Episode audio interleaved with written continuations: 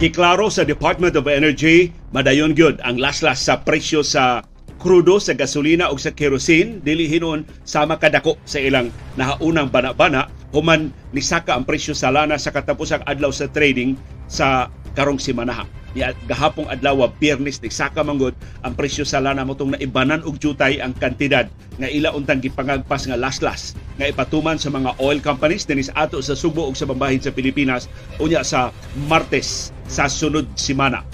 Karong hapon na sab atong hisgutan ang atong kahimtang sa panahon nagpabiling init og alimuot ang atong kahimtang sa panahon sa syudad ug sa probinsya sa Subo tungod sa localized thunderstorms. Hilabihan gyud ka saka sa atong temperatura unya wa pay timaan mahibalik pa ba sa dipahingpit manamilit ang bugnaw nga hanging amihan sa atong syudad o sa probinsya sa Subo. Karong hapon na sab ang update sa gubat sa Ukraine. Matod ni Presidente Volodymyr Zelensky, posibleng dunay mo ulbo nga ikatutong gubat sa kalibutan kung simbako ang China muuyon sa paghatag og dugang supply sa armas ngadto sa Russia. Karong hapon na sab atong isgutan ang nahitabo sa usa sa labing inila nga negosyo sa mga bookstores dinhi sa Pilipinas. Ang National Bookstore ang atong gipasabot. Nganong sunod-sunod naman nga nanira ang mga branches sa National Bookstore. Tinod ba nabangkaruta na ang kompanya ug inihap na lang ang mga adlaw sa ilang operasyon. Ato nang isgutan unsay tinuod na hitabo sa National Bookstore ang opisyal nga pamahayag sa management ila sang kiluwatan pag-address ini mga huhungihong nga manira na sila. Doon na tayo update sa Philippine Coast Guard. Silang padayon nga pagbantay sa West Philippine Sea. Matod sa Coast Guard, napugo sila pagpublikar sa tanan nilang nakitaan nga pagpanghasik sa China sa West Philippine Sea kay mas mutubag kuno ang China kung mupahibaw sila sa mga sakop sa media kaysa mupasaka og diplomatic protest ang Department of Foreign Affairs. Og doon na gyud nahitabo nga pagtimaan sa ika-37 anibersaryo sa EDSA People Power Revolution pero dinis ato sa Subo perting mingawa.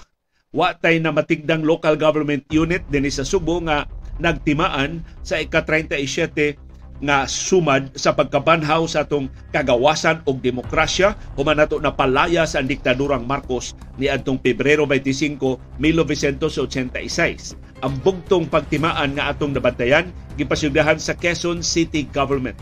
Pinagi ni Mayor Joy Belmonte. Si Presidente Ferdinand Marcos Jr. igo lang niluwat og sinuwat nga pamahayan nga nitanyag og reconciliation sa nagkasungi sa mga panagsungi sa atong nasod karon. Unsaon pag-reconcile kung way admission sa dako nilang atraso sa atong nasod o sa atong katawhan. Ato nang isgutan karong hapuna. Ug doon tay update sa National Basketball Association. Sulti ayaw hilom, pakabana ayaw pagluob. Imbitado ka kada hapon sa binayluay nga gawas nun. Sa panahom sa kilom-kilom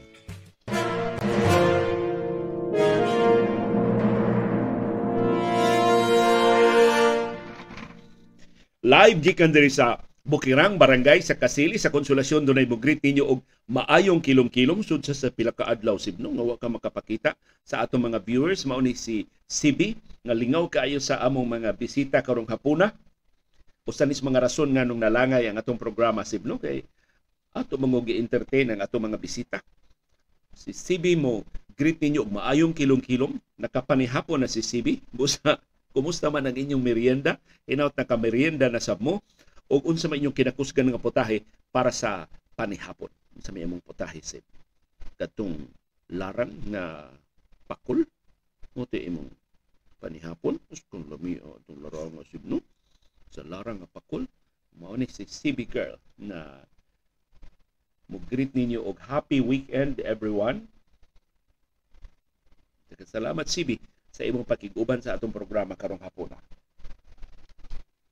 Kumusta man ang atong kahimtang sa panahon? Ang syudad ug probinsya sa Subo mapanganuron dunay patak-patak nga pag-uwan o pagpanugdog o pagpangilat sa lakton pagkasulti perting inita o perting alimuuta tungod sa localized thunderstorms. Mausab ni ang kahimtang sa panahon sa tibuok Kabisayan, mausab ni ang kahimtang sa panahon sa tibuok Mindanao, mausab ni ang kahimtang sa panahon sa tibuok Palawan, apila sa Kalayaan Island ibgan o gihasi gilibot-libutan kanunay sa maritime militia vessels o sa mga barko sa China Coast Guard pero ni pasidaan ang pag-asa nga posibleng doon nagyapoy pagbaha og sa pagdahili sa yuta tungod sa severe thunderstorms. Palihog sugin limi unsa inyong kahimtang sa panahon sa tagsa-tagsa ka mga lugar diya sa atong comment box.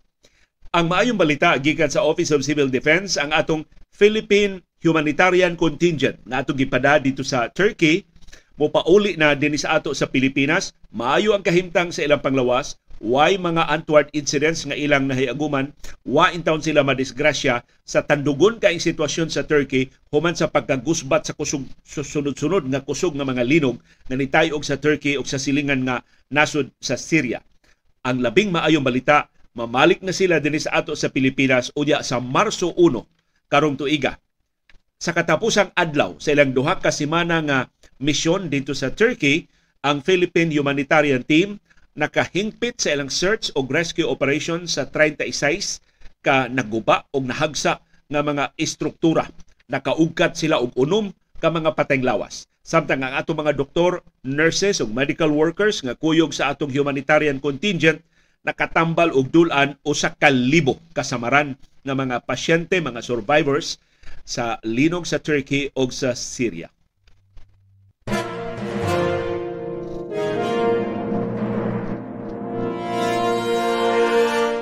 Ang maayong balita karong hapuna mao ang pagkahinayon sa laslas sa presyo sa lana. O gi-update na sa Department of Energy ang ilang figures, ilan ang appeal sa ilang kwintada ang pagsaka sa presyo sa lana sa katapusang adlaw sa trading, gahapong adlaw Biyernes. Ang krudo matod sa banabana sa Department of Energy laslasan og 1.30 ngadto sa 1.60 kada litro. Dako-dako ang laslas sa krudo.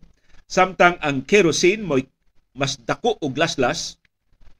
Koreksyon, laslasan sa og 1.50 ngadto sa 1.80 kada litro. So po pariha pero mas gamay kaysa laslas sa krudo.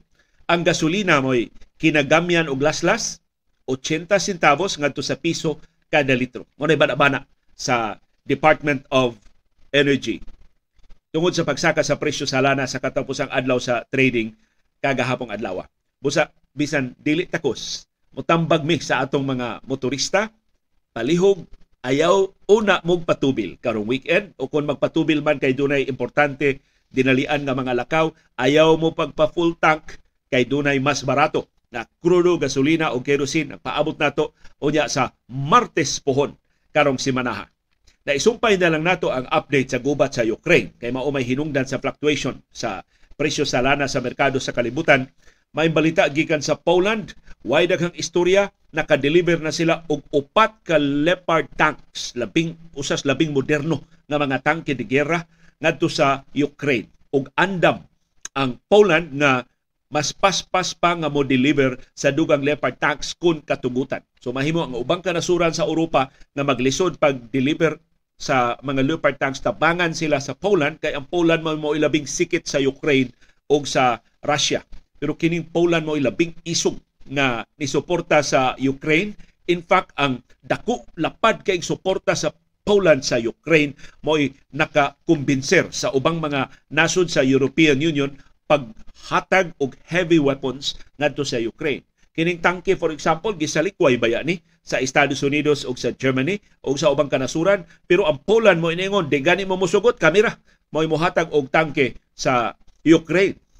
O karon ang tanan nga mga nasod sa European Union andam nga muhatag sa ilang Leopard tanks ang usas labing moderno nga mga tangke de gera gikan sa Germany ngadto sa Ukraine. Kay kaniadto god ang Germany nga mao'y naghimo aning maong mga tangke di mo sugot nga i-re-export sa mga nasod sa Europa ngadto sa Ukraine. Na karon gilibkas na sa Germany kay gituman man sab sa Estados Unidos ang ilang kondisyon nga kinahanglan ng Estados Unidos mo padasab o mga tangke bisag dili kay mapuslanon ang mga tangke og labihan ka gastuso pero symbolic nga mo padaog mga Abrams tanks ang Estados Unidos ngadto sa Ukraine. Nakaron ang Ukraine nangulitaw na sa Poland mahimo ba hatagi sa mininyo og mga fighter jets. So mao na sunod nga kausa sa Poland usa pagkumbinser ang Estados Unidos o ang European Union paghatag og mga eroplano sa gubat ngadto sa Ukraine. Pero ang Poland karon gihulga na sab sa Russia. Matud sa Russia nga aron makasiguro sila nga di mamiligro ang ilang nasudnong teritoryo, gusto sila nga isibog ang ilang border sa Poland. So ibana nila, ilang tibhangan, ilang laplapan ang nasudnong teritoryo sa Poland aron kuno pagpalambo sa ilang nasudnong seguridad. As kang salbahisa ining Russia, mura ba lang siya og kana bitong bugoy sa eskina? Nga kuwang man akong karne hatagi ko usa ka kilo be. Ikaw hatagi ko duha ka kilo di be. Mura siya manglaplap ba? Og dili iya nga nasudnong teritoryo. Sa iyang bahin ang presidente sa Ukraine nga si Volodymyr Zelensky niingon plano siya makigtagbo ni presidente Xi Jinping sa China. Kay ingon si Zelensky murag ang Russia rada ang gisigihan o paminaw sa China. Gusto sab siya nga makapaminaw sab si presidente Xi Jinping niya. Mao ni reaksyon ni Zelensky human ni auhag ang Beijing og dinalian nga sabot-sabot sa kalinaw pagtapos sa gubat sa Ukraine. Mato ni presidente Zelensky iya sang gipaningkamutan nga kababagan ang pagsuplay og armas sa China ngadto sa Russia. Kay matod ni Zelensky simbako layo rato. Makahatag yun og dugang armas ang China ngadto sa Russia moulbo ang World War 3. Ug mo na dili angayan nga mahitabo. So manang makigsulti siya ni presidente Xi Jinping pagkumbinser ni si ayaw pailad anang Russian President Vladimir Putin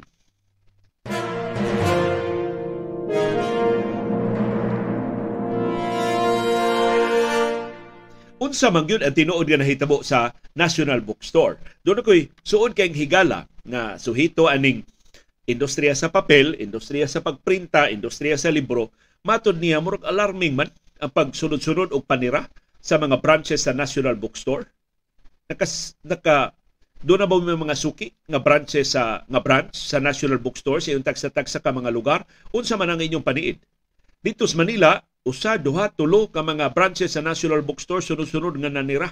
Nag-uul in town kaayo ang mga suki kay mao baya ni tinubdan nato sa mga libro, mao tinubdan sa atong mga school supplies, mao tinubdan sa atong mga panginahanglan sa work from home, atong mga panginahanglan sa papel, mga printed materials, National Bookstore baya ang ato nag-unagin nga panginahanglan. Ang akong ikasulti ninyo sa akong kaugalingong kasinatian diri sa konsolasyon, naaman mi National Bookstore diri sa SM uh, konsolasyon. Human sa pandemya or atul sa pandemya wa man ta kagawas-gawas atong pandemya kadihang gitugutan nata sa pagawas ako napanid-an ang National Bookstore diri sa SM mas ngiob hayag man kay sa una mas ngiob na karon. Kaniadto sa wa pay pandemya ang National duha ni kahera. Mahimo kang mo bayad diri tubangan dunay laing kahera dito sa Luyo. So kung taas kay linya diri tubangan adto ka mo bayad sa kahera sa Luyo. Karon wa na linya unya usa na lay kahera Nya sa luyo murag niob na kaayo. Nya ako nabantayan dunay higayon nga dunay maguba nga mga kay mapunder bitaw nga mga suga. Igbalik nako one week later, two weeks later, wa gyapon maayo ang suga. Unya, doon ako'y mapanidaan nga mga tiles nga muukal na mga mga tiles di ba nga muukal tungod sa kadaghan mga tawo nga mag-agi-agi pila gunang ilang foot traffic diha kada adlaw maukal ang tile after one week two weeks ukal ang gihapon usahay tabunan na lang nila bitaw og karton. Nga butangan nila og kining baga kay nga packaging tape. So wa nay panday. Ang National Bookstore or doon nagyo problema ang ang National Bookstore. Ang nadunggan ining ako suod nga higala dako kay utang ang National Bookstore. Ang usas labing dako nilang nautangan mao ang Bangko de Oro ang mga tag-iya sa National Bookstore kini pamilyang Ramos mo ni na nag-iya sa Atlas Mining. Human na nira ang Atlas Mining sa siyudad sa Toledo, ni-reopen sila ubos sa bag-o ng pagpanag-iya sa mga Ramos. Doon ay konsorsyum sa mga negosyante pero ang mga Ramos mo ay majority siya stockholder sa Atlas Mining diha sa siyudad sa Toledo. Karong bag-o, matud ining atong suod nga higala, taga SM na maoy mga managers. Maunay nagduma, maunay nagpadagan sa minahan sa Atlas sa siyudad sa Toledo. Tungod di ay nun eh, kay ang mga Ramos, wa nakabayad silang dakong utang sa Atlas. Kunya kining BDO, ug di nakakabayad sa utang, sila may mo take over sa negosyo. Pareha sa usa ka mall diri sa siyudad sa Mandawi, nasira kining maong mall, dayon tapos sa niaging tuig, karon murag ang abli na lang ining maong mall, ang Bangko de Oro na lang. Ang bangko na lang sa SM. Pero ang tibuok mall kuno gi giusab gi reconfigure kay di ganahan ng SM sa forma og igabli inigbalik SM na ni. So doon na SM finally diri sa siyudad sa Mandawi. Doon na, na may SM Hypermart pero shopping mall na gyud. SM mall na gini inigabli pagbalik diri sa siyudad sa Mandawi. So mao ni ang BDO, di gani kagabayad, sila na mo duma sa imong negosyo. Pareha ni Dennis Uy, Diyang naglisod si Dennis Uy pagbayad siyang utang sa Bangko de Oro, aduna siya mga negosyo nga ang Bangko de Oro na karon ang SM Group na maoy nagduma. Gawa sa BDO, doon na sa kunoy utang ang National Bookstore sa pipila nila ka suppliers. Minilyon ka pesos ni ang ilang utang naglisod sila sa pagbayad. So posible nga doon na naapikig yun ang National Bookstore. Kaya atol baya sa pandemya, wa bayay abli ang mga eskwelahan So pag sirado sa mga eskwelahan, wa say halin ang mga school supplies. Naapektuhan pag-ayo ang S, ang National Bookstore. So igo sila sa pandemya. Bisag karon nangabli na ang pandemya, kinsa may mamalit o mga libro. Sobrang naigo sa ang National Bookstore sa shift sa digital books. Mas daghan na karon sa mga survey ang mabasa og digital books kaysa physical books. Kay kamao naman ta mo basa pinagi sa atong telepono, diha sa atong mga tablets, diha sa atong mga personal computers kaysa physical nga mga libro. Plus daghan ba kay karon nga mga sites na libre ang pag-download o mga libro. Basta personal use lang. Guk do na kagon imo na nang inegosyo. Mag-download ka og libro, imong iprinta, imong ipamaligya, na kana piracy na gina. Pero dito sa Estados Unidos ug sa ubang kanusuran ilang gitugutan ang pag-download ini mga copyrighted materials for personal use. Dinis ato wa pa illegal gyud na ang pag-download plus unfair manguna sa mga book authors na mo download ka og mga libro nga libre. Pero kung para lagi sa imong personal use, usahay makuhaan ang guilt sa imong konsyensya. Ug mao ni nakapatay o nakapaluya kung wa pa man mamatay ang business business model sa National Bookstore. So sigon ining akong higala sa mga nakaila sa National Bookstore, mura na lang ko ang National Bookstore og na-reduce ngadto sa glorified na school supply chain. Murag mamaligya na lang sila school supplies. Nya mo palit ka og school supplies di ba kada adlaw? Makapalit ka og notebooks, good for one school year. Sunod mo pamalit, sunod na nga school year. Mamalit ka og bond paper, dili ka mo palit og bond paper ini ka ugma, ikahurot na si imong bond paper after a month or after two months. Mopalit ka og ballpen, di ba? Ya, mahurot dayon ang ballpen. Mopalit ka sulod ballpen, ikahurot na sa tinta after two months, three months. Depende on sa ka, diha ka kusog nga mo kuris-kuris. So mao ko ni nakapalisod sa National Bookstore. Pero nangayo ta sa nag, nagsusi unsa man tinuod nga nahitabo. Ug ang National Bookstore Management niluwat og opisyal nga pamahayan National Bookstore strongly denies the social media post claiming NBS closing branches in expensive malls. So dili kuno tinuod na nira sila sa ilang mga tindahan sa mga shopping malls. Pero giangkon sa National Bookstore ang ilang gisirhan mao ang mga stand-alone nga mga national bookstores. Matod sa management, National Bookstore would like to assure all our partners and customers that this story is not true.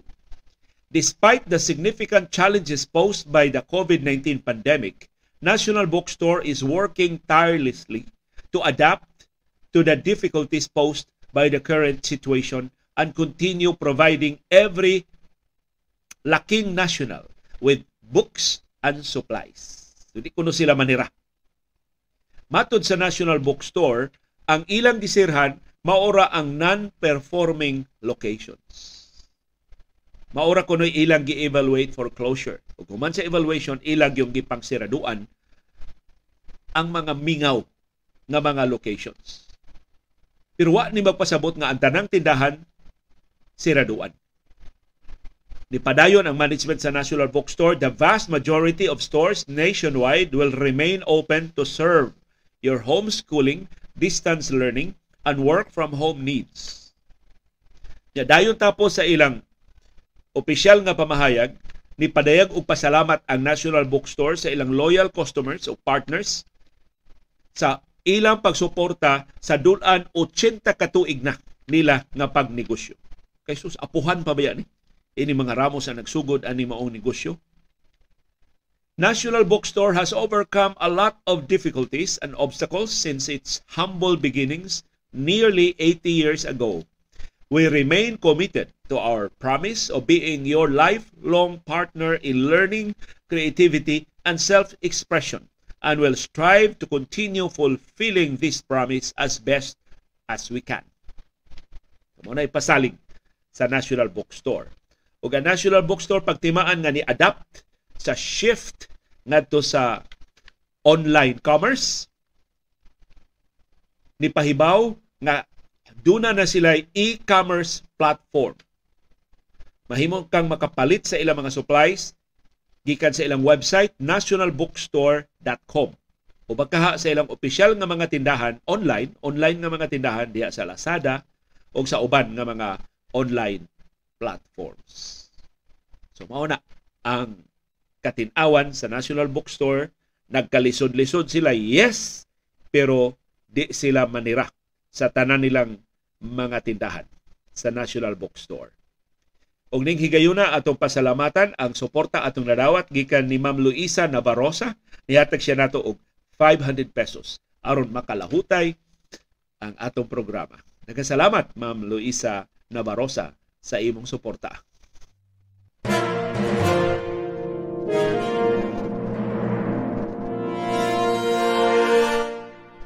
Sa niagi nga mga adlaw nagsige ta og pangutana unsa may himuon sa administrasyon ni Presidente Ferdinand Marcos Jr.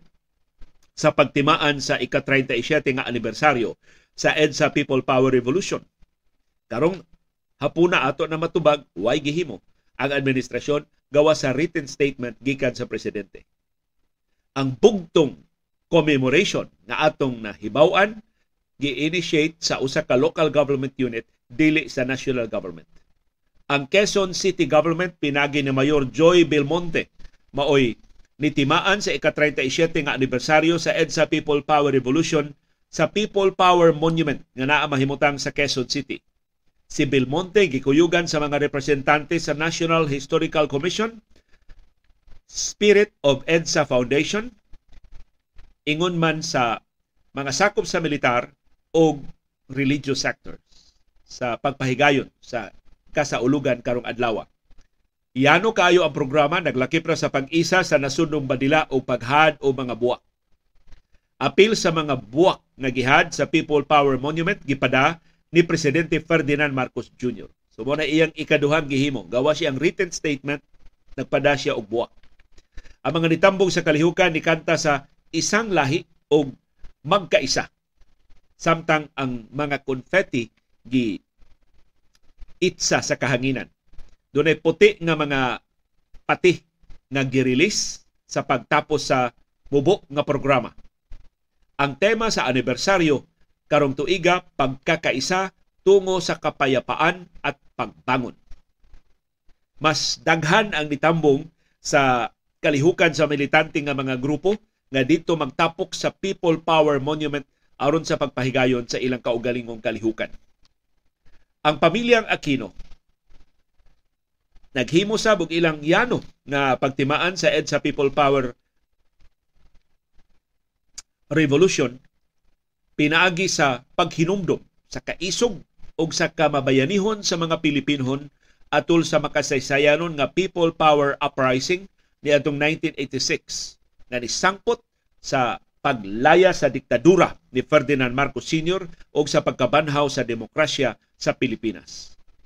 sa ilang mensahe para sa kalihukan ang pamilyang Aquino ni padayag sa ilang pagtuo nga ang diwa sa EDSA sa 1986 nagpabiling buhi sa mga kasing-kasing sa katawhang Pilipinon. Kung niya tuguti akong basahon ang opisyal nga pamahayag sa Aquino family sa ika-37 nga anniversary sa EDSA People Power Revolution. Today, we remember the heroism of the Filipino people who fought to end the Marcos dictatorship, thus restoring democracy in our country. The EDSA People Power Revolution showed the world that it was possible for a courageous and truly unified people to reclaim the freedom that a dictatorship had denied them. We believe that the indomitable spirit exemplified by one Filipino nation 37 years ago remains alive to this very day. It is that same spirit that guards and protects our democracy, confronting those who attempt to deceive us and undermine our rights and liberties. Nakikiisa tayo sa lahat ng mga tumututol sa pagbalik ng diktadurya at sa pagrerebisa sa ating nagkakaisang alaala. Nakikiisa tayo sa lahat ng naglilingkod para sa isang mas maginhawa at mas malayang bukas para sa ating bansa. Nakikiisa tayo sa lahat ng kumikilos para isabuhay ang diwa ng EDSA. Walang duda, buhay ang diwa ng EDSA. Motong opisyal nga pamahayag sa pamilyang Aquino. Ka dalaygon no sa mga Aquino sa daghan kay mga pagpanglutos, sa daghan kay nga mga pagbugal-bugal nga ilang nahiaguman, imbis mangluod, imbis magpakahilom, imbis mo ingon bahala na mo diha, padayon nga didasig nato sa pag matuod sa pag sagup sa diwa o sa mga pagtulunan sa EDSA People Power Revolution. Sa iyang bahin, si Vice Presidente kanhi Vice Presidente Lenny Robredo niluwatsab og pamahayag mahitungod sa EDSA. Mubo ra ang pamahayag ni Robredo mato niya sa paggunita sa 1986 People Power Revolution ating balikan ang diwa na naging inspirasyon sa daigdig noon. Labas sa kulay at apelyido, sumubaybay ang mundo sa tapang na nagkakaisang taumbayan. Naging tanglaw ang Pilipinas sa iba na, nag, na magsimula ng kanilang makasaysayang paglaya. Nakadasig ang pagdaog sa mga Pilipino sa ubang mga nasod niling kawasap sa ilang mga diktadura, sa ilang di makiangayon nga mga gobyerno. Og si Presidente Ferdinand Marcos Jr. niluwat og opisyal written statement ang iyang giluwatan nitanyag og reconciliation atol sa ika-37 nga anibersaryo sa EDSA People Power Revolution. Mato ni Marcos Jr. siyang written statement. As we look back to a time in our history that divided the Filipino people, I am one with the nation in remembering those times of tribulation and how we come out of them united and stronger as a nation. Laing revision sa kasaysayan. Ang EDSA People Power Revolution kuno pagkabuak-buak sa katawan. Dili man good. Kung nabuak-buak pa ang katawan Pilipino, dili unta mapalayas sa diktadurang Marcos. Naa sa diktadura ang tanang armadong kusog. Naa sa diktadura ang tanang kakustablihan o kapulisan. Naa sa diktadura ang tanang puwersa sa gobyerno Yet, nilaya siya kay ang katawhang Pilipino nagkig, nagkahiusa pagpakwi sa ila suporta sa gobyerno, paghingilin sa diktador o sa iyang mga sakop sa pamilya o sa iyang mga cronies o sa iyang mga hinanim. Paita, ang EDSA People Power Revolution imo lang tawgon nga period of tribulation, kaguliyang sa nasod? Gipingis gyud nimo ang heroism wa na lang gyud nimo tanduga. Ang kamabayanihon ang talagsaong panaghiusa sa katawhan Pilipino nga sa labing unang higayon sa kasaysayan sa tibok kalibutan ni lampos pagpalagpot sa diktadura nga way bisan usa ka dugo nga nito way bisan usa ka kinabuhi nga nakalas hilabihan ka malinawon sa maong revolusyon precisely tungod sa panaghiusa dili sa pagkabuak-buak sa katawhang Pilipino. So baka kung gid Marcos bisan siya pagtanyag og reconciliation hapitan gyud niya pamakak. Pingsan gyud niya og pangilan.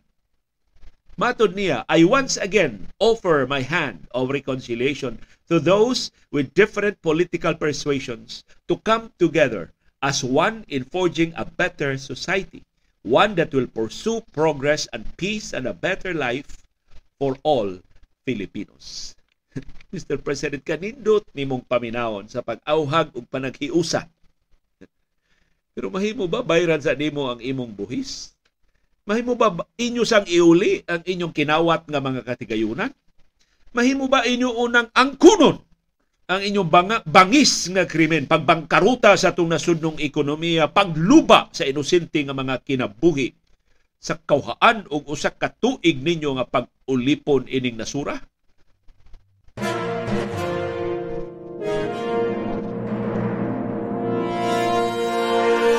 Doon ay update ang Philippine Coast Guard mahitungod sa paday nilang pagbantay sa West Philippine Sea. Matuk sa Coast Guard, wa pagyud mo biya. Gikan sa Ayungin Shoal o sa Sabina Shoal, ang mga barko sa China Coast Guard o ang mga maritime militia vessels sa China. Matod sa tigpamaba sa Philippine Coast Guard nga si Commodore J. Tariela, napugo sila sa pagdangop sa media, pag-publicize ining tanan nilang video, tanan nilang documentation sa mga pagpanghasi o sa pag panggukod sa China diha sa West Philippine Sea kay ilang na pamatud-an nga mas epektibo kaysa pag-file og diplomatic protest. Mato ni Tariala, 30 ka mga barko sa maritime militia vessels o upat no duha ka mga barko sa China Coast Guard ang ilang nakitaan sa Ayungin Shoal ug sa Sabina Shoal. Ug Salamat sa Philippine Coast Guard. Salamat sa ilang kaisog, ilang giluwatan ang video sa radio challenge sa China nga kita pay gipalayas gikan sa atong kaugalingon nga tungkaran. Matod ni Tariela, ila ning gituyo nga ila dayong i-release ngadto sa mga sakop sa media, ila dayong ipagawas sa social media, ila dayong i-publicize ang mga insidente sa mga engkwentro sa mga barko sa Philippine Coast Guard o sa China Coast Guard kay mas epektibo ni pagkuha og reaksyon gikan sa China kaysa pag-file og diplomatic protests. Mato ni Tariela, ang National Task Force for the West Philippine Sea, NTF WPS, nakadesider pag-publicize, pagpahibaw dayon sa publiko sa mga insidente sa pagpanghasi sa China sa atong mga mangingisda ug sa atong kasundaluhan it was decided that all of these incidents will be made publicly available, recognizing the fact that for us to expect changes from how China will react is to expose those bullying activities. Kita suporta ta. Ining gibuhat sa uh, Philippine Coast Guard. Kay kung mo file ang ka og diplomatic protest nya giisnab lang sa China ang imong diplomatic protest. Gipalawa-lawaan lang na diha sa ilang filing cabinet, mas epektibo tinuod imong ipahibaw sa katawhan aron ang China ma bisto mahukasan sa tibok kalibutan sa iyang kamakapakaaron ingnon sa iyang pagkamangingilad may lang kay sulti nga tumanon ang mga lagda sa pagbalinaw nga paghusay sa mga panagsungi sa kadagatan pero sa tinuoray lang mo gamit og di makiangayon nga mga puwersa panggukod, pagpalayas sa atong kaugalingong katawhang Pilipinon gikan sa atong kaugalingong nasudnong teritoryo.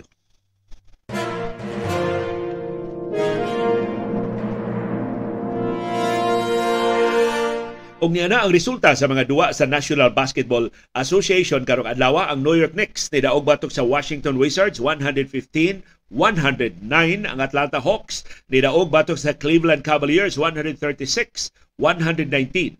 Ang Milwaukee Bucks ni daog batok sa Miami Heat 128-99 pero ang bad news para sa Bucks dunay labas nga injury si Yanis Antetokounmpo. Ni start siya sa duwa ganina nga nagsigi in town og panalipod sa iyang pulso tungod sa iyang wrist injury pero nahiagom na sab og right knee injury. Mao ning human wa gani katiwa siya sa first quarter ni biya na wa nakabalik si Yanis Antetokounmpo.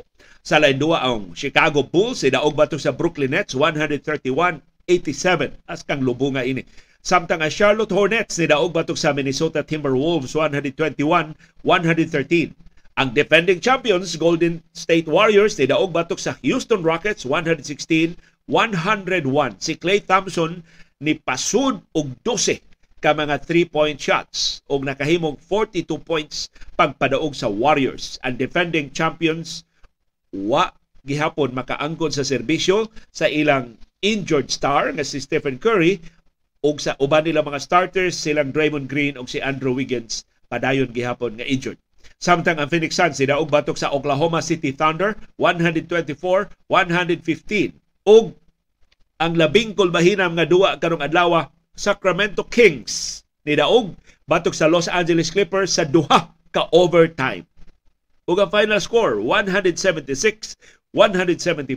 Gamayo na lagkuha mag 200 ang ilang score mao ni second highest scoring game sa NBA history. Si Malik Monk mao nangu sa kadaugan sa Kings uban ang iyang 45 points si Monk nang himungot na nangas nasuko ug mao ning iyang gipamatud-an nga dili ni Chamba ang Sacramento Kings. Kay dagkay kay nadua ka ng Sacramento Kings inconsistent kay na. So gipamatud-an sa Kings nga bisag Clippers ilang kontra makadaog sila. Si Kawhi Leonard mo nangu sa napildi nga Clippers uban ang iyang 44 points? Si Paul George dunay 34 points. O si Russell Westbrook siyang labing unang duwa nga nagsulob na og Clipper uniform dunay 17 points. Pero ni foul out si uh, Russell Westbrook pag matuod siya ka-agresibo sa overtime period. Ang total points ining duwa 175, 1, 176, 175, 351 points. Mo ni second most scored sa NBA game. Ikaduha sila, nagsunod sila sa score sa Detroit Pistons nga nidaog batok sa Denver Nuggets in triple overtime 186-184 niadtong Disyembre 13 1983. Daghang salamat sa tanan nato nga mga viewers nga nisalig og nitan-aw sa atong programa bisan kung nalagay tagsugod karong uh, hapon karong weekend. Daghang salamat Rainy Demisilio, daghang salamat Luisa Navarrosa, daghang salamat Nem Saceda, daghang salamat Nick Justo, daghang salamat Din Discaliar, Domingo Cabando, Silvia Villegas, Ian Christopher Marilia, Rebecca Monares, Jade Pintor, Pelnora Bitonio, Borjak Pilones, Wilson Herrera, Rico Sanchez, Danny Canales, Joseph Libres, Adunel de la Fuente, Helen S., Mirna Casinas, Dolores Lagrimas, Johnny Francisco, Catalino Lucero Davis, J.M. Ningasca, Cora Pielago, Greta Villanueva, Julieta Umpad, Glory Tura, Ed Samson, Oscar Macasero, Nils Golciano, Cristina Son, René Ledesma, Amancio Habonero, Gilberto de los Santos, Manolito Silva, Jeremy Torres, Marivic Libres, Merla Michael, Nelia Descaliar, Jeremy Torres, Amancio Habonero, Beth Nakata, Danny Canales, Chiki Cartagena, Lulu Ponce, Mia Hardiman, Eduardo Desamparado, Cristina Pastor, Joel Enoch, Lucel Celidonio, Marivic Libres, Emilda Fernandez Olaer, Carlos Alan Cardenas, Rinaldo Suico, Baby Rodriguez,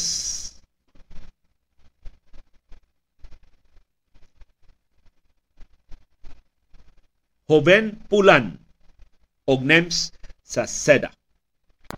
Nagasalamat yung padayon nga interes. Nagasalamat yung paningkamot pagsabot sa mga kahulugan sa labing mahinungdanon nga mga panghitabo sa atong palibot. Labaw sa tanan nagasalamat yung pagahin og panahon, paggasto og kwarta, pagpalit og internet data, paghupot og anli agwanta, aron pagtultol ining atong bag-ong plataporma o aron paglikli ni ining kabos og dili takos nga panahon sa kilom-kilom.